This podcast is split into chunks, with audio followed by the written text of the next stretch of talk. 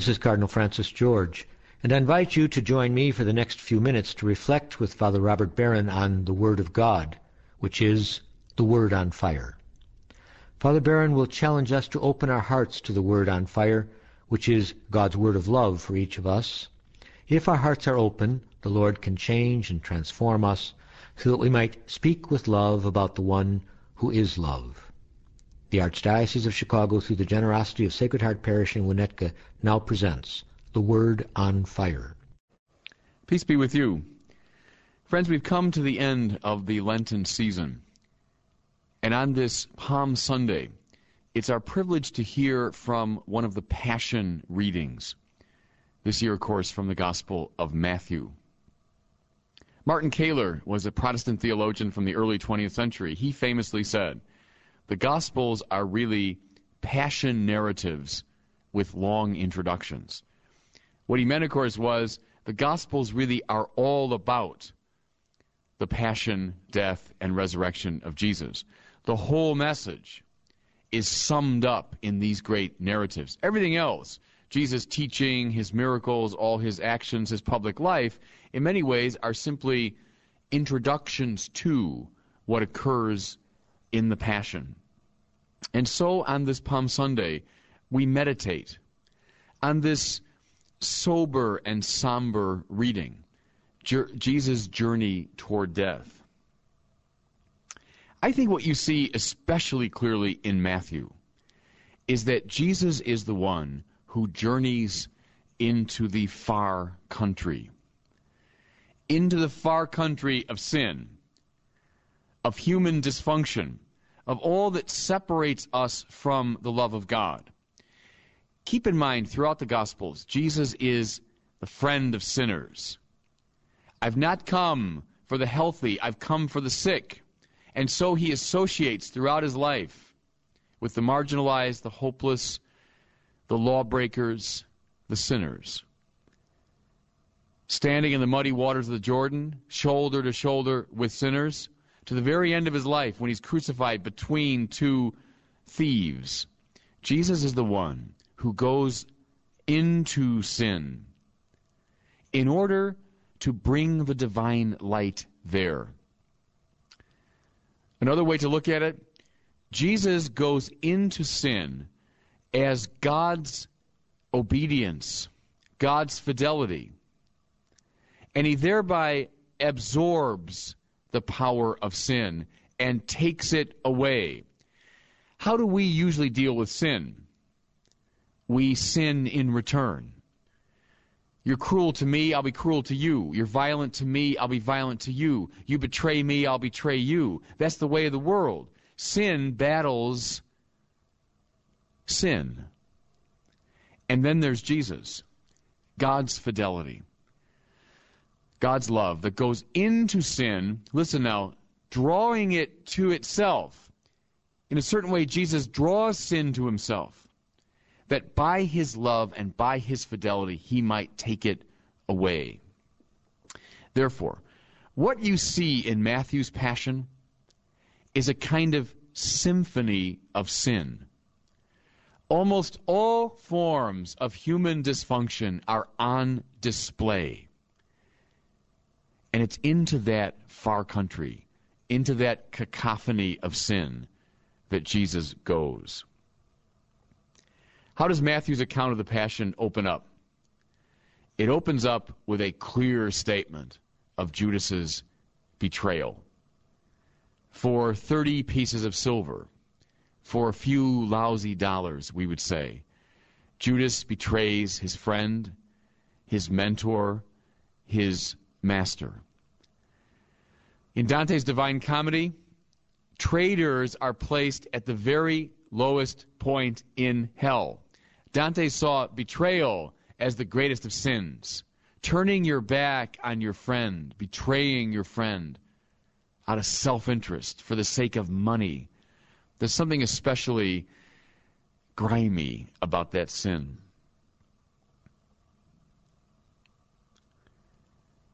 After the Last Supper, Jesus leads his disciples to the Garden of Gethsemane.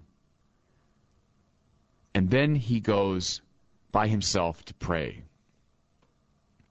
One of the most painful and climactic moments of Jesus' life. The night before he dies, wrestling with the will of his Father, struggling with the fact that his death is upon him. So intense is the struggle that Jesus sweats blood. And what are his disciples doing during this process? They're asleep. There isn't here a meditation on another form of sin. Karl Barth said, The greatest of the deadly sins is sloth, spiritual laziness. I just don't care. Jesus here, at the very height of spiritual attentiveness, alert to the will of his Father, and his disciples are slumbering away another face of sin. We just don't care. In the book of Revelation, Jesus says, If you are lukewarm, I shall vomit you out. What Christ is most opposed to there is just this attitude of spiritual sloth, spiritual laziness. Then they come to the garden Judas and the temple guard armed with swords and clubs, the gospel says. Whom have they come for? The Prince of Peace. The one who said, Resist not evil.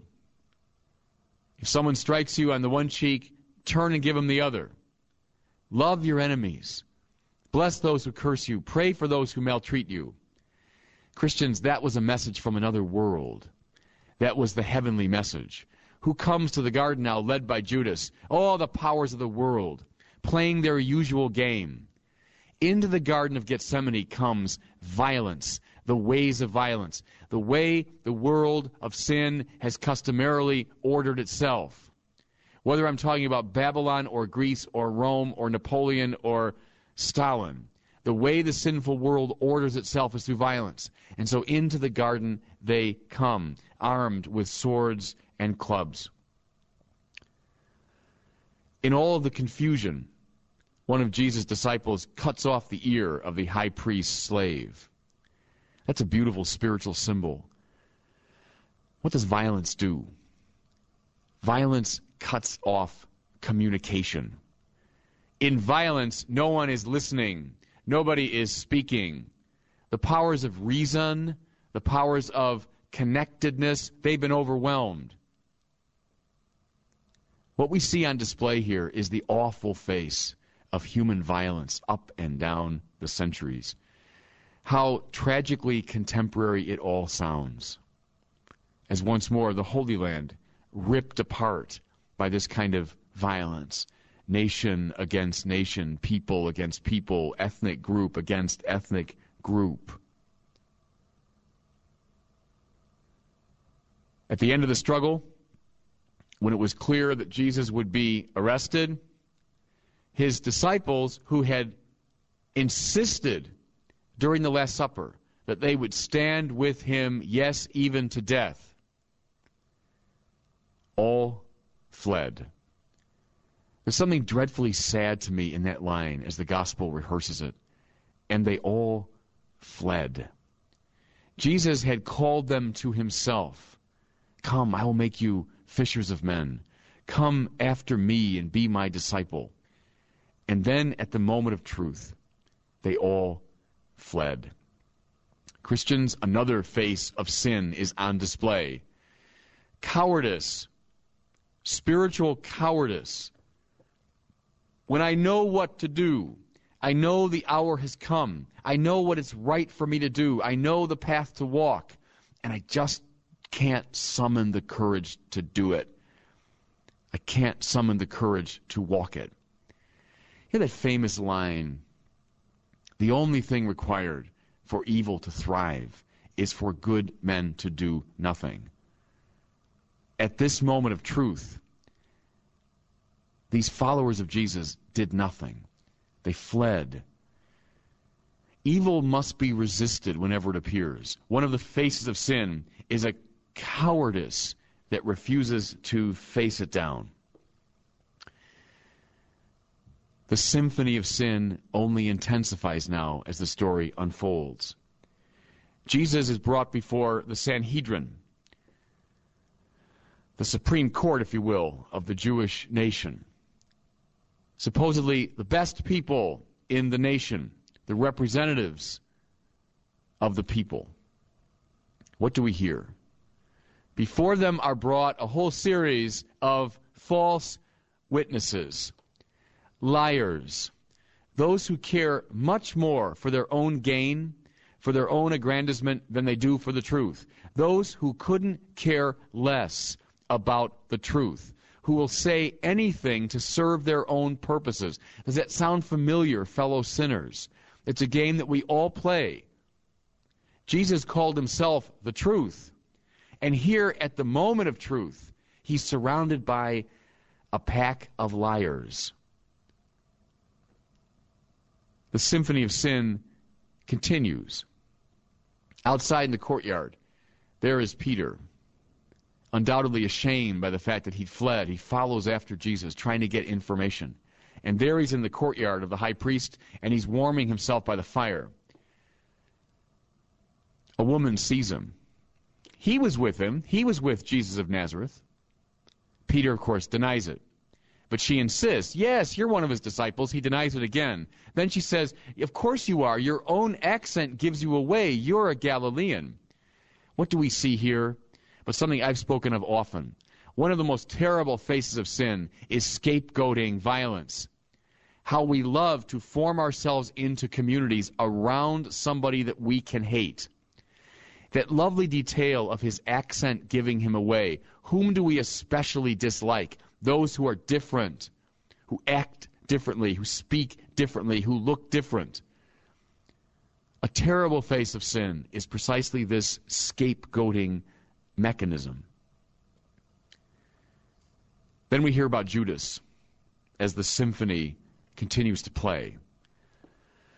Judas, in his despair, in his deep regret, hangs himself.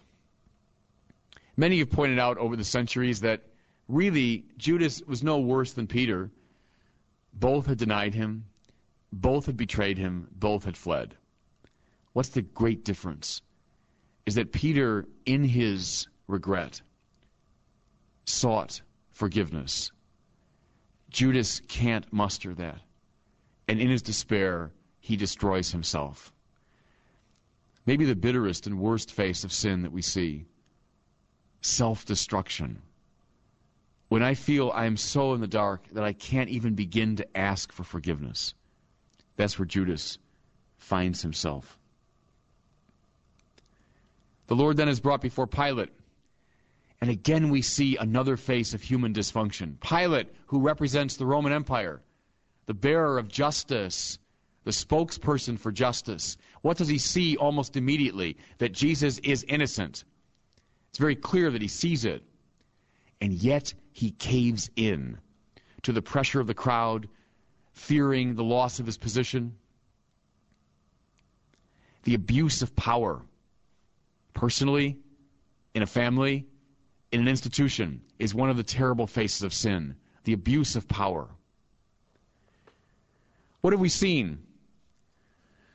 Betrayal, indifference, sloth, violence, cowardice, untruth, scapegoating, self destruction, abuse of authority. All these faces of sin. Christians, what's the good news on this day as we read this terrible story? The good news is God's own love has journeyed into this far country to bring the divine light there. He doesn't hate sinners, He journeys into their world. And then by His truth and His love, He absorbs the sins of the world. That's the good news in this terrible story.